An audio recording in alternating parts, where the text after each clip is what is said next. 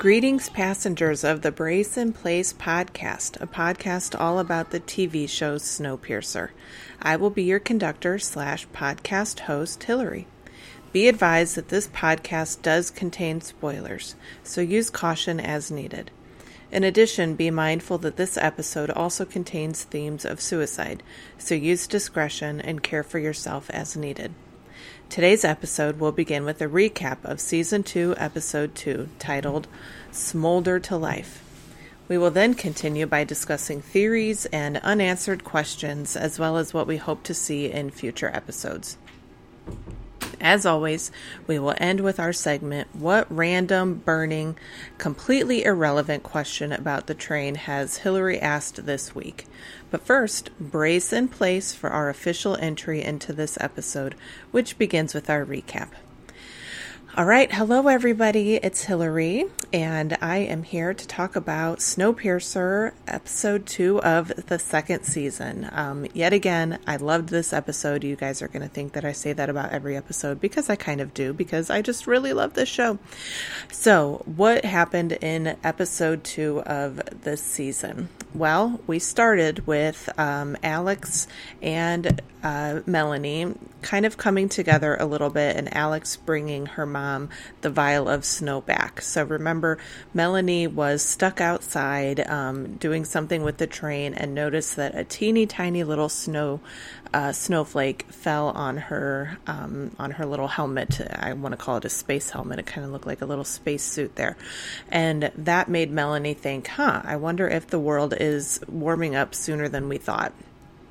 So she scoops up a little bit of snow and brings it inside to be tested.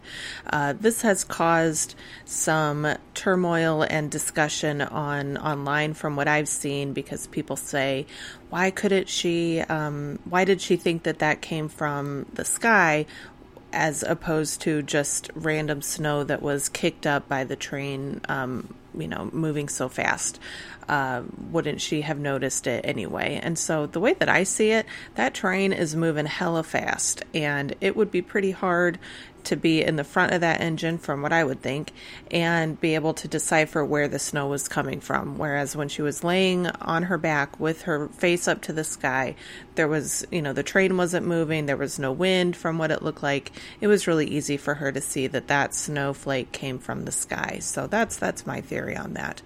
Then we see Andre and Zara together in their first class uh, train car together as Zara is pregnant with Andre's baby baby and Zara is, oh man, girl is just trying so hard. She is trying so hard to connect with Andre. And she says something to him as he's getting ready to leave for the day um, about being proud of him. And he kind of looks at her and says, All right, don't make this weird. Um, I liked that moment. I thought that that said a lot about Zara's intentions. And we'll see a little bit more as the episode continued about uh, where Zara's at with her feelings towards Andre and their new baby that's uh, that's coming. We find out at that point that there's been another assault on the train, and uh, Andre basically says, "All right, Bess, um, our girl Bess Till, say, uh, we need your help, and you're going to be promoted to train detective." Uh, she gra- he grabs Bess by the arm and says, "We're going to go uh, see Roche." Um, and do a little ceremony to promote you to trained detective. And the whole ceremony lasted about seven seconds. And uh, Roche even made a joke at the end of it saying, you know, wow, what a fancy, you know, amazing ceremony. Um, and, and I, I, liked that scene. I thought that was pretty cool. Um, so now Bess is a trained detective. She didn't really want to be a trained detective. She said something about how she'd seen enough you know, blood and gore and death for a while. But they kind of say, you know what, tough luck, we need your help. And so she decides to help out. So now Bess is uh, the tr- the new train detective, and she's walking all over the train trying to figure out who this um, who the newest person to be assaulted was and who might have been behind it. Then we get to see Kevin, the head of hospitality from Big Alice, the other train, uh, has been taken as kind of a hostage situation since at this point Melanie is still over on Big Alice being held hostage too. So Kevin comes and is interrogated by Roche and Andre, and Kevin gives a bit of a spiel about how much hospitality means to him and how you know there's there's agriculture, there's sanitation, there's this, there, there there's that, but then there's hospitality, and hospitality comes from love. And so you can just tell that this guy lives and breathes his job, and he just loves what he does, and um, that it's it's an obsession. And we kind of see this come about later that he, this is his world, um, is doing his job, and he has a bit of an unhealthy attachment to Wilford, which we will also see as the episode progresses they want to get some answers out of Kevin. They want to find out what's going on um, over in Big Alice. What's the food situation like? How many people are there? And Kevin initially says, I'm not talking. Um, you're not going to get anything out of me. And so they, uh, I thought this was kind of interesting that Andre Layton kind of pulled from the the bag of tricks that was used on him with the grilled cheese and the tomato soup, uh, they pull out a plate of chicken wings for Kevin. Um, they say this is an actual chicken because um, I think that uh, Big Alice didn't have chickens anymore. I don't know if they ever did. Um, I'm assuming they did at some point. Um, that it's been, uh, they used real cayenne pepper and vinegar, and you can just tell Kevin is uh, drooling at the mouth just looking at these things. So he starts scouring these down and just spilling his guts left and right as he's eating these chicken wings. So through this little exercise, we learned that um, that the guy uh, that has kind of an intolerable, or excuse me, a, an, a huge tolerance for the cold um, has some kind of grafting or synthetic skin. Um, Kevin's not too sure about this, and he says, I'm not a scientist, um, but we learned that there's something going on with this guy's skin. Um, Icy Bob. And then we find out that Kevin says there are a lot of people over there. There's about a hundred crew. I thought this was kind of interesting, and my husband and I actually kind of looked at each other and said, he only asked about crew. He didn't ask about guests. So could there be some guests on there? Some really high price ticket uh, you know, high ticket people that paid a lot of money to get on Big Alice, and somehow Wilford was able to keep that a secret from Melanie. Also, wondering if uh, the people from those seven cars that got cut loose are on there. You know, you'd be damned to think that the Folgers would call themselves crew. They would not call themselves crew, they would call themselves guests. And so I think that, you know, that that answer that Kevin gave might not be the full story, but we'll just have to wait and see. Then we see Alex making Melanie uh, some spam or some kind of synthetic meat or something that came out of a can. It looked super gross. And Melanie and Alex and Wilford are kind of in the front of the train, just chatting in the morning. And Wilford and Alex start talking about some threats that they're making to slow the train down. And basically, what comes out of this discussion is that uh, Wilford says, Well, I better meet Layton. So this starts. Uh, the meeting of exchanging the hostages, Melanie and Kevin end up uh, going back to where they need to go to, but we'll get to that. What happens after they have this meeting where um, Wolf, Wilford and Alex and Melanie talk about how he needs to meet Layton. Uh, how do you communicate when you're on a train like that? It's not like you can just shoot a text message to everybody and say, okay, um, we're going to do this hostage exchange. So he writes a letter and ends up putting it in a little envelope and kind of putting it under the door to the tail. Uh, nobody wants anything to do with this. Um, Pike says, you know, oh, I'm not touching that. You know, we need to get hospitality down here, which I thought was pretty hilarious. So here comes Ruth. She is on point. She, this is what she lives for. She says, oh my gosh, this is called a communique.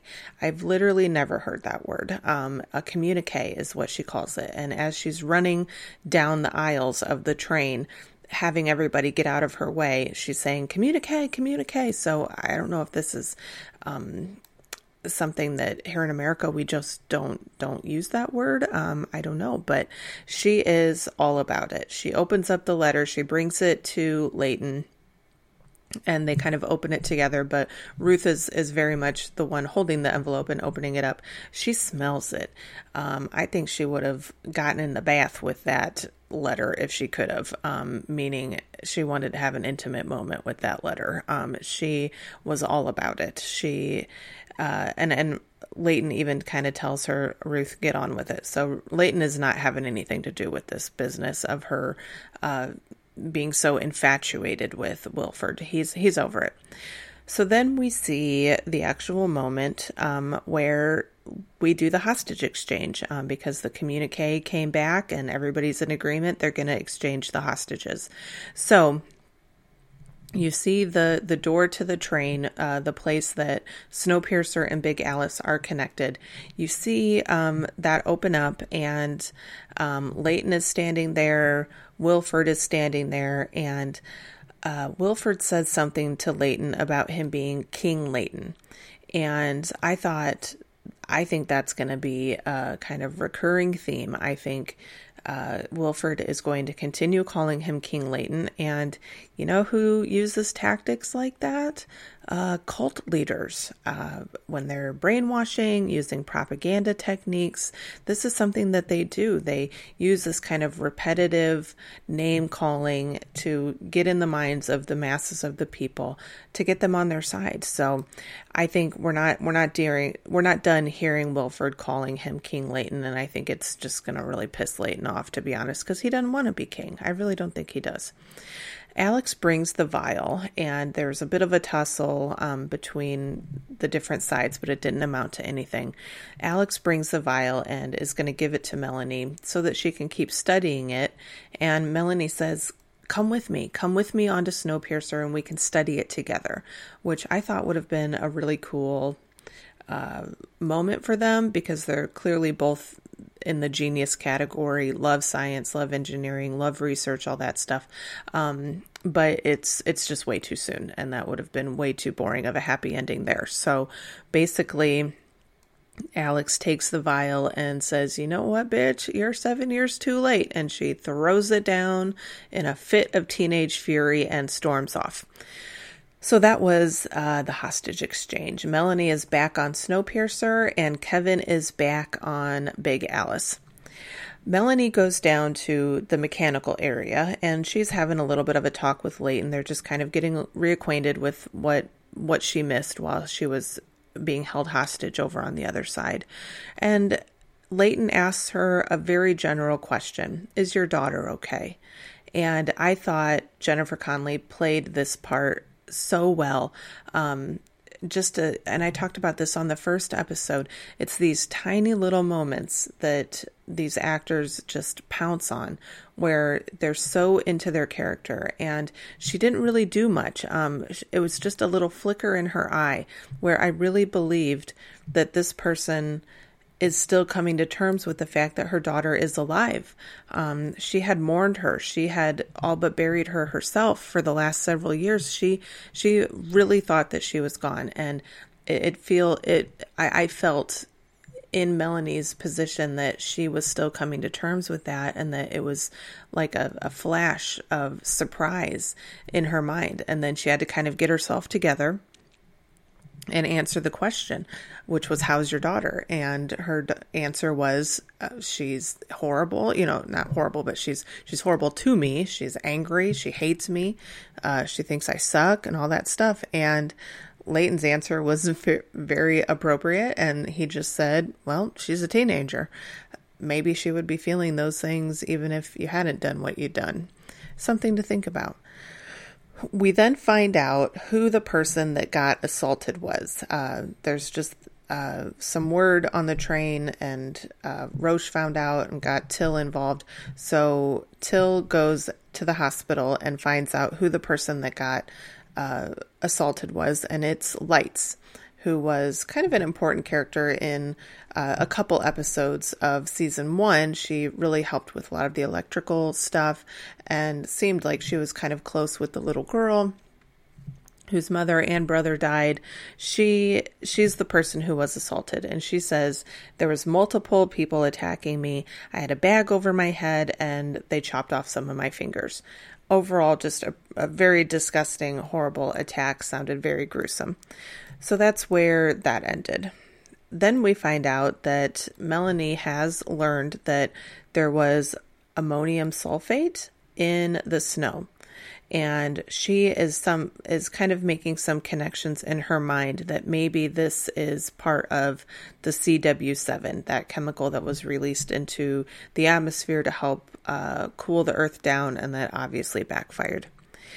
Then we see Kevin and Wilford in the bath. And so here I'll give another trigger warning here. I gave one at the beginning of the episode, but here's another one just in case people are just now tuning in. We will talk about the suicide, and so just take care of yourself and skip this part if needed. Kevin comes in, and initially you think the two are pretty happy to see each other. Um, they're very cordial. They talk about how Kevin was treated over there, and Wilford starts drawing a bath while this is happening, while Kevin and Wilford are in the bathroom uh, and the bath is being drawn, you see Alex starting to kind of peek at some of Wilford's books. Um, he there's some drawings in there. It looked like some sketches, uh, some some you know just words written out. Don't really know what's in there, but that kind of I noticed that that she's snooping around a bit. Uh, as they're talking about what it was like um, on Snowpiercer, because Kevin was just on Snowpiercer, and Wilford's never been over there, so he's just really asking a lot about what um, what was it like over there. And Kevin says it's complete chaos. Uh, people don't know where they belong or how to be, I think was something close to what he said. Basically, because there's no classes, which is just completely an absurd idea to them. Um, they believe that that is what keeps the order. During this time, Wilford says, you you deserve a, a, nice warm bath. You're probably exhausted, so go ahead and get in. So you see um, Kevin drop his pants, take off his shirt. He gets in the bath. Then he starts talking about um, what he ate while he was over there. And he initially says, No, I didn't eat anything. But then later on, he kind of admits that um, he did have some chicken. Uh, he says it was lunchtime. I thought it was an appropriate choice to make, but you can see Wilford, something switches in his mind. Something switches, and he's pissed. Um, he says, Kevin, you doing that opened up a vulnerability. It made them realize that we are hungry and that we are in a position of vulnerability. And then he also brings up the mangoes. You opened the door for that and let them in my house, is what he said. Um, so he is, he's not happy with Kevin. So what he does is, uh, he gets in the bath with him. So there's clue number one that this scene is about to get real fucked up. Um, he gets in the bath, and so they're both two men sitting there naked, which you know that's fine if that's was going to be a part of the story, but that's not where this went. Um, like I said, Wilford is not happy with him and takes a straight edge razor and gives it to him so that he can commit suicide, uh, forces him to commit suicide, basically. And then we see the dog come in and start licking up some blood out of the water. So this scene was, I think, the darkest one that we've seen so far. And I've got a lot of thoughts about it. Um, so again, we've uh, we're going to be talking about suicide here, so just be aware of that. What what my thought is, um, and I, have I've dealt with this a lot um, in my work. I'm a clinical social worker. I own my own therapy practice. Um, I've unfortunately had people uh, that have committed suicide both in my professional life and in my personal life.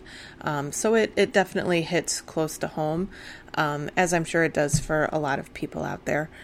What I've learned is when when suicide is depicted in a re- responsible way through the media, um, it can actually uh, encourage people to seek help. It can help dispel myths um, and reinforce that there is hope. And all of these things help lead to um, lives possibly being saved. So, I I found I, I, knew that there were some recommendations that uh, a bunch of different organizations had come together to make a few years ago about how to depict suicide in an appropriate, conscious way. And so I found them on the actionalliance.org, and it seems like these are pretty across the board because a lot of these organizations came together to come up with these. So I say there's there's eight of them. Some of them are pretty quick. Um, let's just go through these and see how well Snowpiercer did with following the the recommendations of how to depict suicide in a responsible way. The first the very first recommendation is to convey that suicide is complex and often caused by a range of factors rather than just one single event. I think Snowpiercer definitely hit that one on the head because this was not a typical suicide. This was more of a murder. Um, so it's this is a very complex issue. Would Kevin have done this if he didn't have Wolford telling him to do it? Um, it's suicide is very complex and it very rarely is due to one specific event. So I think that um, I think that they did that. The second guideline or recommendation is to show that help is available. Um, whether that means showing that the character finds help available or literally showing help available at the end of the episode by displaying the National Suicide Prevention Hotline or something like that. Um, they didn't show anything about Kevin getting any help, um, so maybe that could have been a piece that was thrown into it. But again, he was so brainwashed and kind of held under Wilford's thumb up until the very end. I'm not sure what else his character could have done in that situation um, that wouldn't have ended in him being killed. But the show did put the disclaimer or the um, the message at the end of the episode about getting help. So they did that. The third recommendation is to portray characters with suicidal ideation who don't go on to die by suicide. Um, they haven't quite done that. They've definitely talked a lot about the despair, particularly of people in the tail. But correct me if I'm wrong, but I haven't heard of any people talking about how they've wanted to commit suicide and then ended up pushing through. So maybe that could be something that we look for is people that display um, the resiliency and you know they're able to seek help by support systems on the train and whatnot so that they um, don't end up meeting that and that outcome. Fourth one is portray everyday characters who can be a lifeline. Again that wasn't really part of this particular storyline just due to the circumstances of uh, the bathtub and being kind of trapped in there with wolford Wilford, excuse me. I have a friend named Wolford, and so I swear I'm going to mix up Wilford and Wolford. And if you hear me say that, I apologize. Blame it on my friend Brian and Amanda Wolford. Um, they're making me get all tongue tied there. The fifth one is avoid to avoid showing and describing details of the suicide method. They kind of get a big fat F there. I'd say maybe a D. Um, I would give, you know, 13 Reasons Why definitely gets an F in that area. Very, very graphic. Um, this one was pretty graphic. I say D because it probably could have been a little worse, um, but it was still pretty graphic, um, and definitely you weren't left wondering at all what what happened there. Uh, pretty gruesome with the blood and then Jupiter coming in and, and everything like that. Uh, the sixth one is to consult with a suicide prevention um, suicide prevention experts and people with personal experience. I have no idea if the people that made Snowpiercer did that. Um, maybe we can give them the benefit of the doubt, but I have no idea. Seventh one um, is to depict the um, grieving and healing process of people who lose somebody to suicide. So that will still be something that we'll have to look for uh, to see what happens in the future of who is going to be affected by Kevin's uh, death. And then the eighth uh, recommendation is to use non judgmental language, which again, we're not totally sure how they're going to handle that because this happened um, kind of deep into the uh, episode. And I, as far as I know, only Wilford is the one, Wilford is the only one who knows about Kevin's death at this point. So, um, we'll have to wait and see. Overall, I would give Snowpiercer, not that my opinion really matters or means anything, but in terms of following the guidance with um, the act what what the Action Alliance came out with, I'd give them maybe a B or B minus. Because, um, like I said, there were some things that they did right, but other things that they really missed the mark on. Um, I've seen some movies and TV shows that they these organizations actually do go and give them an actual grade. So it'll be interesting to see if uh, if there's any stories or uh, blogs written about that or anything like that. So there's our little story of, or our little segment about that and how I feel about that. Moving on, whew, deep breath after that. Zara and Josie. Oh my gosh! And then we moved on to this this thing. Oh my gosh. Okay, so then Zara is doing her little day shift as a candy striper or whatever she is. I don't know what she does. Um, but she's going and she's helping in the med unit. And she finds out that there's somebody in there who's kind of a Jane Doe, kind of. Um, she's covered head to toe in bandages. You can't really see her face. You can't really see any identifying characteristics of her. And so she looks at her and she says, Josie? And I just thought, oh my gosh, what the heck? This is Josie? And so then what does Zara try to do? She tries to kill her. She gets a bag, an IV bag, and she puts some medicine in it and she's going to kill her. But then she kind of decides, you know what? Maybe um maybe I'm not going to do that. Maybe I will let her live. Um but it was uh it was kind of an interesting uh, twist, a big twist, I would say, probably the biggest twist of this episode. Uh, Josie might still be alive. Now, we don't have any confirmation that it's her, but people online were talking about how there are certain animals who, um, who can excuse me, come back to life and after being frozen. I did not know this. Uh, a lot of people online were talking about frogs, the frozen frog dynamic, that a lot of frogs can be uh, frozen, you know, a majority of their body, a, a, majority percentage of their body can be frozen and then they're still able to come back to life. So I found a little website that had some other animals that can be frozen and come back to life. There's something called the Arctic woolly bear caterpillar that f- can be frozen up to seven times in its lifetime and then comes back comes back to, to life and comes comes back as the arctic woolly bear caterpillar except for the last time the last time it does it it's a moth how cool is that? How cool is that? So, the Arctic woolly bear caterpillar has sugars in its blood, and those sugars can act like antifreeze, and that protects the cells and keeps it from dying. Um, another animal that can do that, uh, that can be frozen, a majority of its body be frozen and still live, is alligators. Didn't even think about that, but they can stick their little snout outside of the frozen water and their body just is basically, you know, completely immobilized, but they're still able to breathe.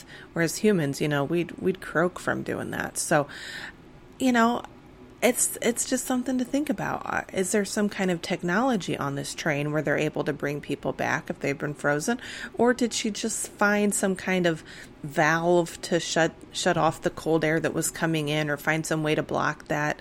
thing that Melanie did when Melanie pulled off, out the the cold air um, and had it coming into that room when they were in there together. I don't know. Um, but we'll just have to wait and see. If it's really Josie, how did she live? Are they going to get her some of that goop so that she can heal and be super smoking hot again? I don't know. I don't know. Only time will tell. Next, we go on to Till and the pastor.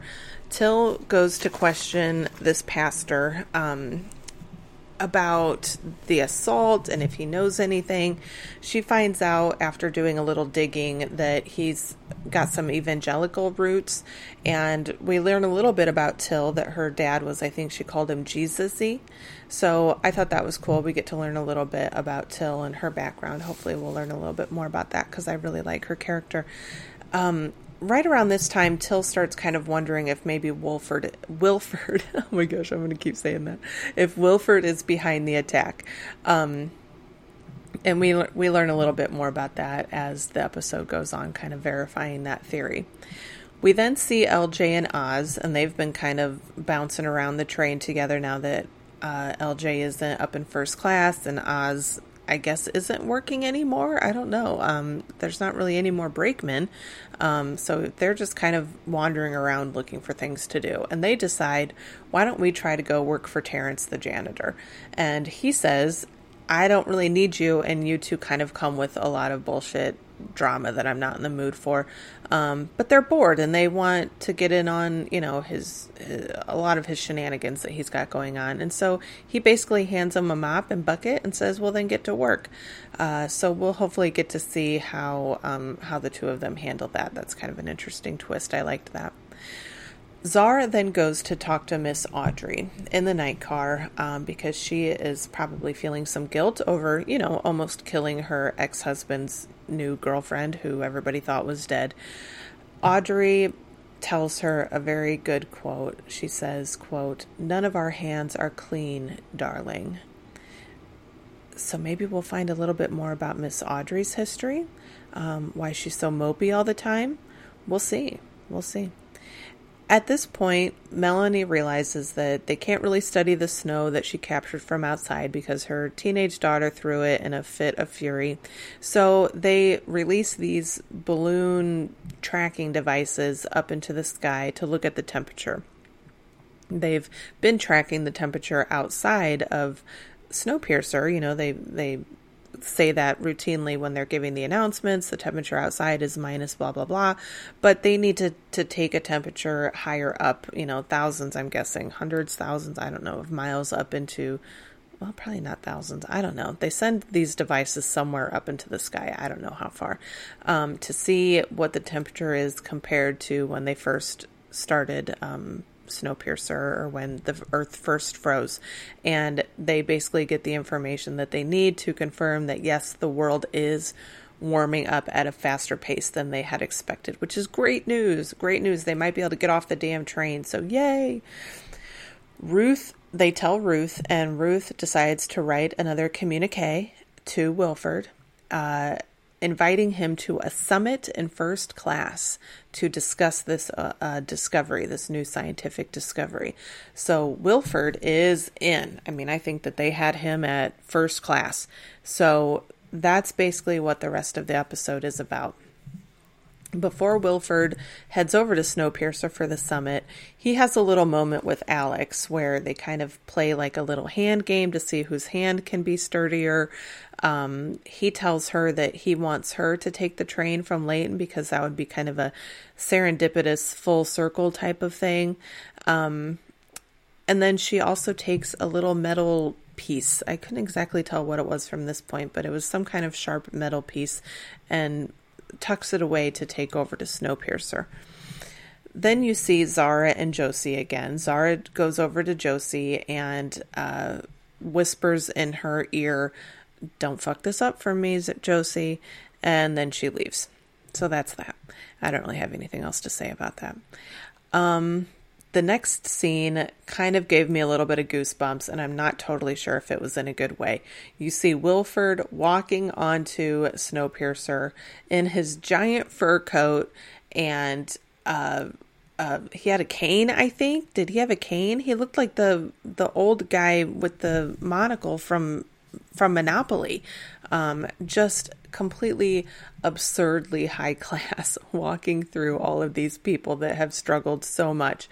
He sees LJ. LJ comes up and gives him a big hug. They have kind of a moment about her parents because he obviously knew them intimately. He got a lot of money from them.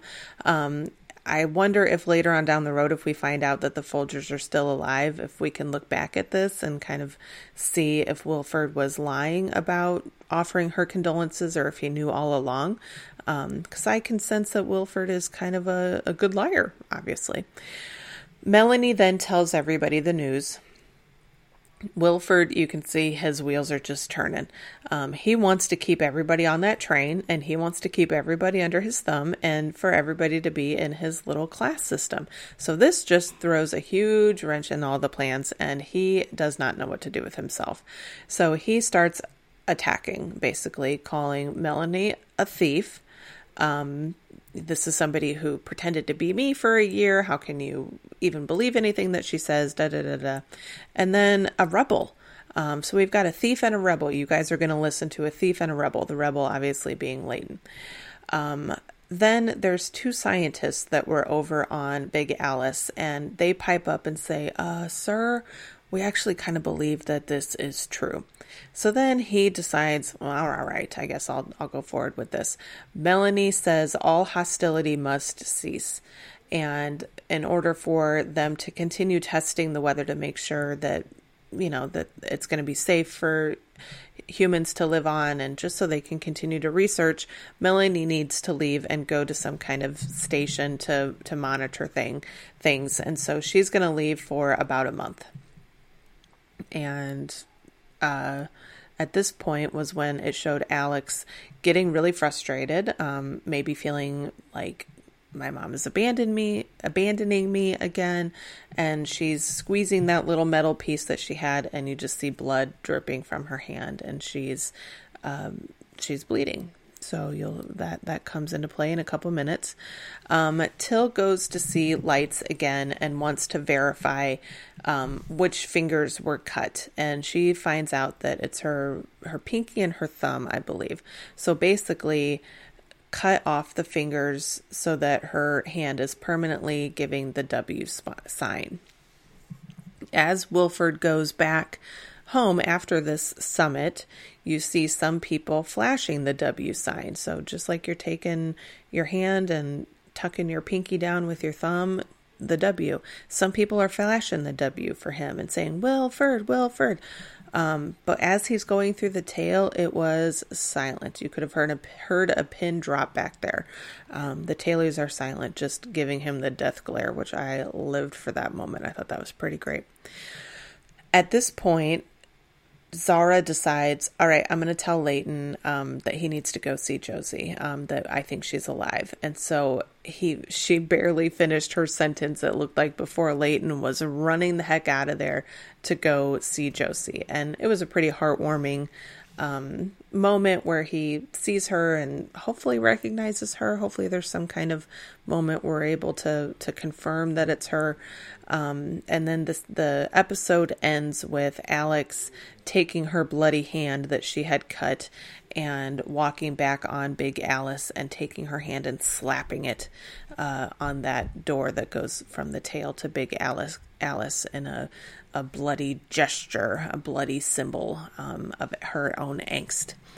And that was season two, episode two. So I kind of talked a little bit as we went on about some of the questions that I have and some unanswered parts of this, but there's still a few a few little unanswered things and some predictions. So, um, like I said, I think Wilford is going to keep calling him King Layton. I think that's going to be a tactic that he uses. Uh, I think we're going to see a little bit more of a sneaky side of Alex. She's obviously been been brainwashed and has uh, you know some some work to do in that area but she's also got her own mind in there and she's got some wheels that are turning. And so you can see her sometimes give her mom a look like oh maybe you're not totally full of it. So i i think that we're going to see alex being a, a huge key part of everything that's going to be going on this season. I think we're going to have more of the pastor. Um, that guy felt like there was more to his story. Also felt like there was there's more to Audrey, and I think we talked a little bit about this in the first episode of the podcast. Um, she's just got a very interesting aura about her, and I feel like there's more to her. I feel like there's some interesting dynamic between him and her and Wilford. We'll have to wait and see. There's also going to be an interesting kind of revelation when Ruth finds out that Wilford killed Kevin. Um, who knows? Will will that get her to kind of totally abandon her Wilford love, or will she take Wilford's side and you know say, well, Kevin must have done something really bad. I don't know. Um, what's Layton's reaction going to be when he finds out that Melanie attempted to kill Josie? We thought that she killed her, but now she might be alive. So these kind of revelations, I look forward to seeing um, how they handle that. I think those are going to be big ones. Also, wondering where Miles and Miles is. Um, what what is going on with the children and where are they? Uh, don't really know if it's because martial law has been extended, if they're kind of um, stuck aside in a room somewhere, if it's something just as simple as that. But if it turns out Josie is alive, I think that's going to be a pretty amazing reunion between Josie and Miles and Miles. That gives me goosies just thinking about that. So, our last segment here, as we're wrapping things up, is what is the random, burning, completely irrelevant question that Hillary has asked about the train this week? And so, this question I alluded to in my first episode that I, I wonder a lot about basic human functions on something like Snowpiercer. How would toilet paper work? How would basic hygiene things work? Um, how does their septic system work? Do they just flush it all out into the world because nobody's there to be upset about it? I, I don't know. So, my question for this week is how would they handle menstrual products? And for those of you listening who might be initially turned off at the thought of me discussing that for a few minutes, I would just encourage you to really kind of look inside and think about where those biases towards this topic come from. Our world is made up of 51% women. So over half, over half. I found a man named Mike LaVigne. I'm sorry if I'm mispronouncing his last name, and he created uh, an app called Clue that is one of the one of the most popular period trackers out there. And what this guy said is periods happen to half of the world's population for half of their life. It's absurd not to talk about it. And you know what? As a woman, I would tend to agree. There's also a study that found um, that when we don't uh, when women in the world don't have access to appropriate products, uh, pads, tampons, it can really affect their schooling. There was a, a, study by Oxford that found half of girls in Africa, the Middle East, and Asia lack access to appropriate uh, hygiene products. And if you think about it, maybe some of this lack of access to products comes from the fact that so many people in the world aren't willing to talk about it. And so I know that I'm putting this into context of uh, in a silly little podcast that I do about a TV show on TNT. But if we try to kind of step outside ourselves and think about some of the bigger issues that um, are going on and some other people that might not have the privilege that we do, um, hopefully you will be on board to listening to what I have to say about this. Um, there's also a lot of myths about periods. Uh, some some men think that women can control it, like they can control their pee, and we can't. Um, some people think it comes out of our urethra, and it doesn't. Um, some people think that sanitary products are a privilege, but they're not. They're a basic human right. And so I got to thinking about this in terms of Snowpiercer because there is a movement to help women all around the world have um, something called moon cups and these are made out of silicone or latex and they just look like a almost like a little funnel. Um, and they're inserted in the vagina and they capture the menstrual blood and they can be reused over and over and over again with proper sanitation. And so i wondered if snowpiercer was an actual thing i bet they would want all of the women to have a moon cup type of situation because it can be reused over and over again. You don't have to worry about pads and tampons and w- would they have a, a you know a separate section of their paper making and their cotton mill devoted to making those products. They don't have time for that. They do not have time for that. Um, I think there's also uh, new products out there that, as a woman pushing 40, I wish that they'd had these products when I was a teenager, period underwear, um, where instead of having a pad in your underwear, um, you've just got like kind of a thick absorbent mesh material and you wash them, you know, regularly, and then you can also reuse those. And so those products are also being introduced to some third world countries now in the real world. Um, as a way to help girls be able to go to school, um, women to be able to work and not have this stigma and not have to spend so much money um, on these disposable products that are horrible for the environment and also really, really costly. So that's that's my question about Snowpiercer. Uh, how would they handle period product? How would they handle periods? Basically, my thought is moon cups and period underwear. Um, would they have a period car? In some cultures, you're you're banned from associating with any people if you're on your period. Would they have a special section where you go to if they didn't plan appropriately for this? Um, I don't know. I don't know. So there's my question. Feel free to give any additional thoughts or questions or ideas on the Facebook group. Just search for Brace in Place, a Snow Pass, a Snowpiercer podcast. So I'm going to start something new, kind of inspired by uh, the challenged MTV Challenge podcast that I guest host on sometimes, we try to always end the podcast with a quote from the episode. And so I'm going to start doing that. And so um, I wanted to find a Ruth quote, but she just wasn't really in this episode much. I wanted to find a Ruth quote since she's kind of the namesake of this uh, podcast.